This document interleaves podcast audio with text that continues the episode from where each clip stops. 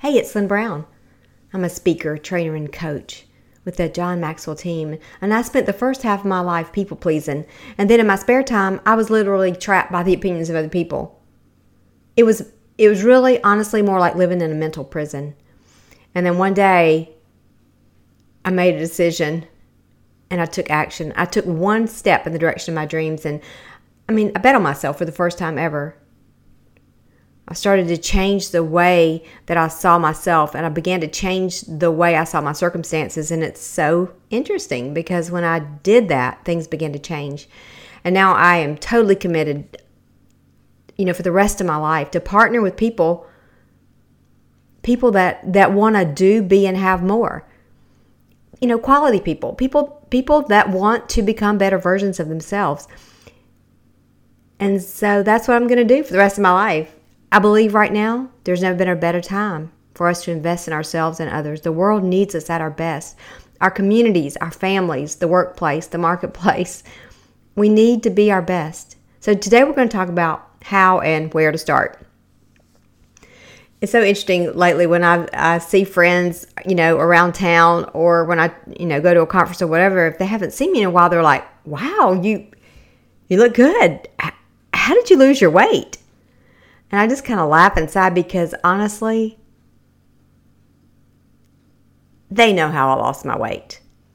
We only ask questions to the answers that we already have.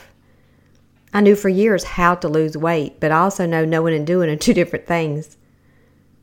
The other day, I was just mesmerized as I watched my great nephew scroll through an iPhone. He's not even two years old and he has already learned how to do that.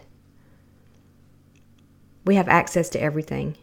And as my aunt says, go ask the Google. She calls it the Google. So it's really not about not knowing, it's just that we're not willing. I know so many times in the past I've set these ginormous goals.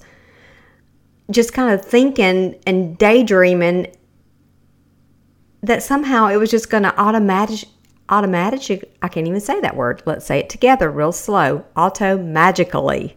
There we go. That we just think it's going to happen without the work. And my failures, they came often and they hit hard. But now another day we'll talk about failure because it truly is a com, you know, a, just a constant companion of success. Failure will never go away. So if you're looking for the perfect person in the perfect podcast, I'm not I'm not the person. You might as well just hit delete. but it's it's so much more than just reaching for the goal. I had no idea that I had to have systems and a plan. I know that sounds logical, but I had never done that. I had just flown through life by the seat of my pants. I had huge goals and dreams. I used to always say, I want to be a world changer. I'm going to be a world changer. And it wasn't until I got my systems in place that that became a reality. The other day, I was doing a training, a Zoom training, international training, and, and the first people that popped on, one was from Romania and one from Trinidad, and I was like, "This is this is so cool." but let's talk about what keeps us from taking that step if you're like me, there have been times that I was getting ready. I was getting ready to get ready. But y'all, I'm just going to go ahead and call BS on that. Now, this is a family show, so it's a bogus story, but I'm just going to call it because it's procrastination. Maybe it's perfectionism, but all those things, the root cause of that is fear of failure. We're going to get ready to get ready. Well, I'm going to start on so and so date, or I'm going to wait until this happens, or I'm going to, I used to say, I'm going to go to the doctor after I lose weight because I didn't want the doctor to fuss at me. But four years ago, I was up against a wall, and, and one of my mentors says that's the greatest place you can be because you only have one choice. you know, when you're up against the wall, that's when you get usually when you get going. A friend reached out and encouraged me to start this daily gratitude journal, and somehow I just didn't think that was enough. I thought, how can that help me? I mean, I had just gotten over a business that had gone sideways, I mean, to the point of bankruptcy sideways. And I thought, it's going to take more than, than a gratitude journal to, to, to change my view of my life, my world, my circumstances. But interesting enough, I took her up on that challenge and I began to daily write gratitude. And I'll never forget when I realized I had done it for, you know, like a whole month and then six months and a year. And when I looked back and realized I was going on my second year and now I'm starting my fifth year of gratitude. But it really opened my eyes to the power of habits, daily habits. I'm reading a book right now, Atomic Habits, and it's and it's an amazing um, just deep dive into the creation of habits. And I think sometimes we think we got to change everything, but if we'll just increase one thing, just start with one thing. Drink one more glass of water today. If you do that every day for a year, you're going to increase by 37% by the end of the year. Losing weight is just an easy subject to use as an example. So, over time, if you consistently and improve on a behavior, whether it's walking maybe 15 minutes a day to start out with, or not eating a whole row of Oreo cookies, maybe just eating half a row. I don't know what the thing is, but at the end of the year, you will see results. And oftentimes, you know, I know in the past I've gotten discouraged. Maybe I've been working out for a month or walking or doing whatever, or leaving off, you know, Ruffles potato chips dipped in birthday cake icing or whatever the thing is. But I'm not, you know, maybe I wasn't wearing my jeans yet, wasn't fitting into my to my jeans. And we start to lose that momentum. We start to think it's not working and we start to reach into the potato chip bag. Or maybe it's something at work and you're working on a big project and it's not coming together. And so you just start thinking, well, you know what? Maybe I'll wait till you know, the third quarter to start this or whatever your thing is. It might not be health related. It might be in a relationship. It might be at work. It might be your finances. I don't know what your thing is. But just because you hit the plateau doesn't mean it's not working. We have to focus on these systems that we have in place and making sure that they're solid because it's not just reach the goal and then quit and go back to eating potato chips. I've done that a million gazillion times. That's why it took me 25 years to lose my um, my baby weight and my child's 25 because I had to get to that place where I put the systems in place in order for it to work. But just improving, y'all, even if it's just a little bit, it compounds. Consistency compounds. It's just like if you save a whatever the little scale thing is, a penny a day, and you know every day you sell, you know you save a penny a day. By the time you're 30 or 40, I forgot, you'll have five jillion dollars or something like that. Not that much, but you know what I'm saying. We need to have specific actionable goals, but our results are connected to our systems. And I mean, it's, it's what leads us to the results every time. If we are a coach of a team, we don't focus on winning the state championship. We focus it on every day either making more free throws or running a faster 60 yard dash or whatever the sport is, whatever the thing is. We focus on those daily individual improvements every day and it impacts the results. But so if you only focus on the end, the score or the, the scale or the balance in your checking account, whatever the thing is, and you don't grow and improve every day, it's a pipe dream. I mean, goals are imperative to set us in the direction that we want to go. And I never wanted to sit down long enough to to create the goal, create the plan and the systems. I just wanted to take the shortcut and get there. But winners don't just focus on the goals.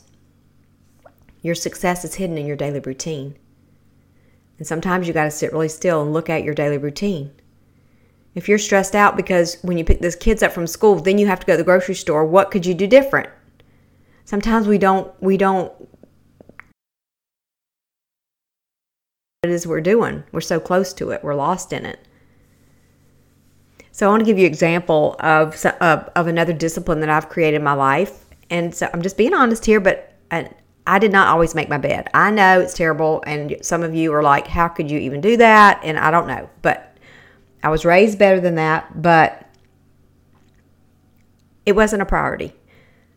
Nobody saw my bed except me and, you know, my husband. So what difference does it make? But then when that day that my son left for officer training, I thought, wow, his world is about to change and he's about to enter into a, a, a time of extreme discipline, which he's he was disciplined anyway, but still, it was going to be a stretch. And so I decided, well, I'm just going to become a Navy SEAL mama. Ha ha ha. I know that's funny. But anyway, I have made my bed for the last 271 days. And to some of you, that means nothing. But to me, this whole creating new habits and new disciplines is huge because prior to the last five years, honestly, y'all, I flew by the seat of my pants. And it's so funny because I don't have to focus on breaking the bad habits because when I'm focusing on creating these new habits, the old ones are replaced. My fa- one of my favorite verses is that Romans 12 2. We have to be transformed by the renewing of our minds. Some people think that they're just stuck where they are, that it's just, you know, I've even heard people say, well, it's just God's will. Well, you know what? God created things in order. He was very strategic, very disciplined, and very orderly. And we are made in his image. So that's another another day, another chapter, but you know, in the past, a lot of times I would just treat the symptoms of my life without treating the really co- the real cause. But now I realize that by doing that, it, it did not serve me.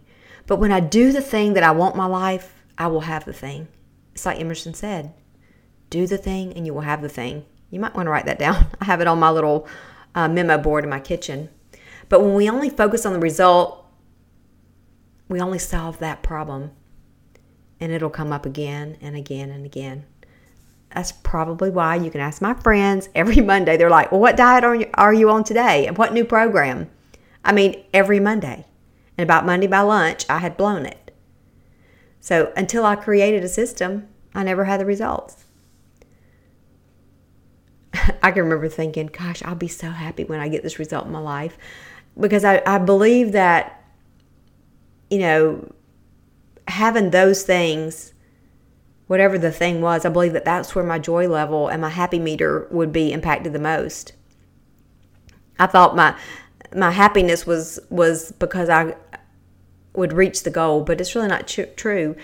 Really, the thing that increased the joy and removed the shame and guilt from my life was that daily practice of gratitude. It replaced all that with with joy. I mean, unspeakable joy.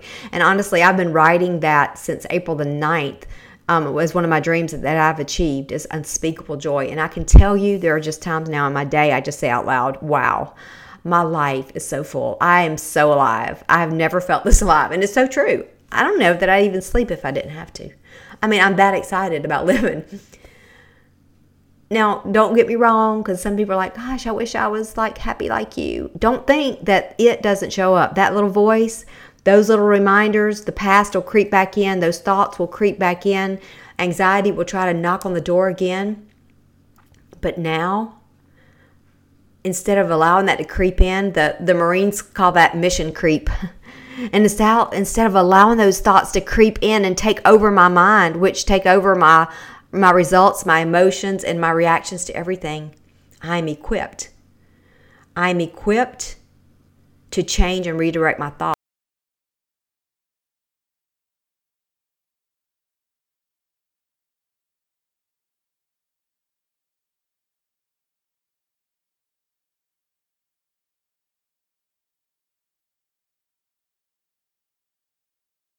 It's the only guarantee that tomorrow is going to be better. I never I never even thought I'd probably have a real coach. And now I have seven. Well, I just added my eighth one. Mel Robbins is now my eighth mentor. But I have seven that I'm actually on a phone call with and can, you know, communicate with and learn from and mastermind with and think they're my thought thinking partners. But it's made such a difference in my life. Now, of course, just I am a person of faith. So I just just to clear the air if anybody's thinking, "Oh, she seems like she's so over into the world." No, I'm not into the world. I am living the designed life that God created me to live. And he has put these people into my life to to encourage, equip and empower me. So I give him all the glory for that.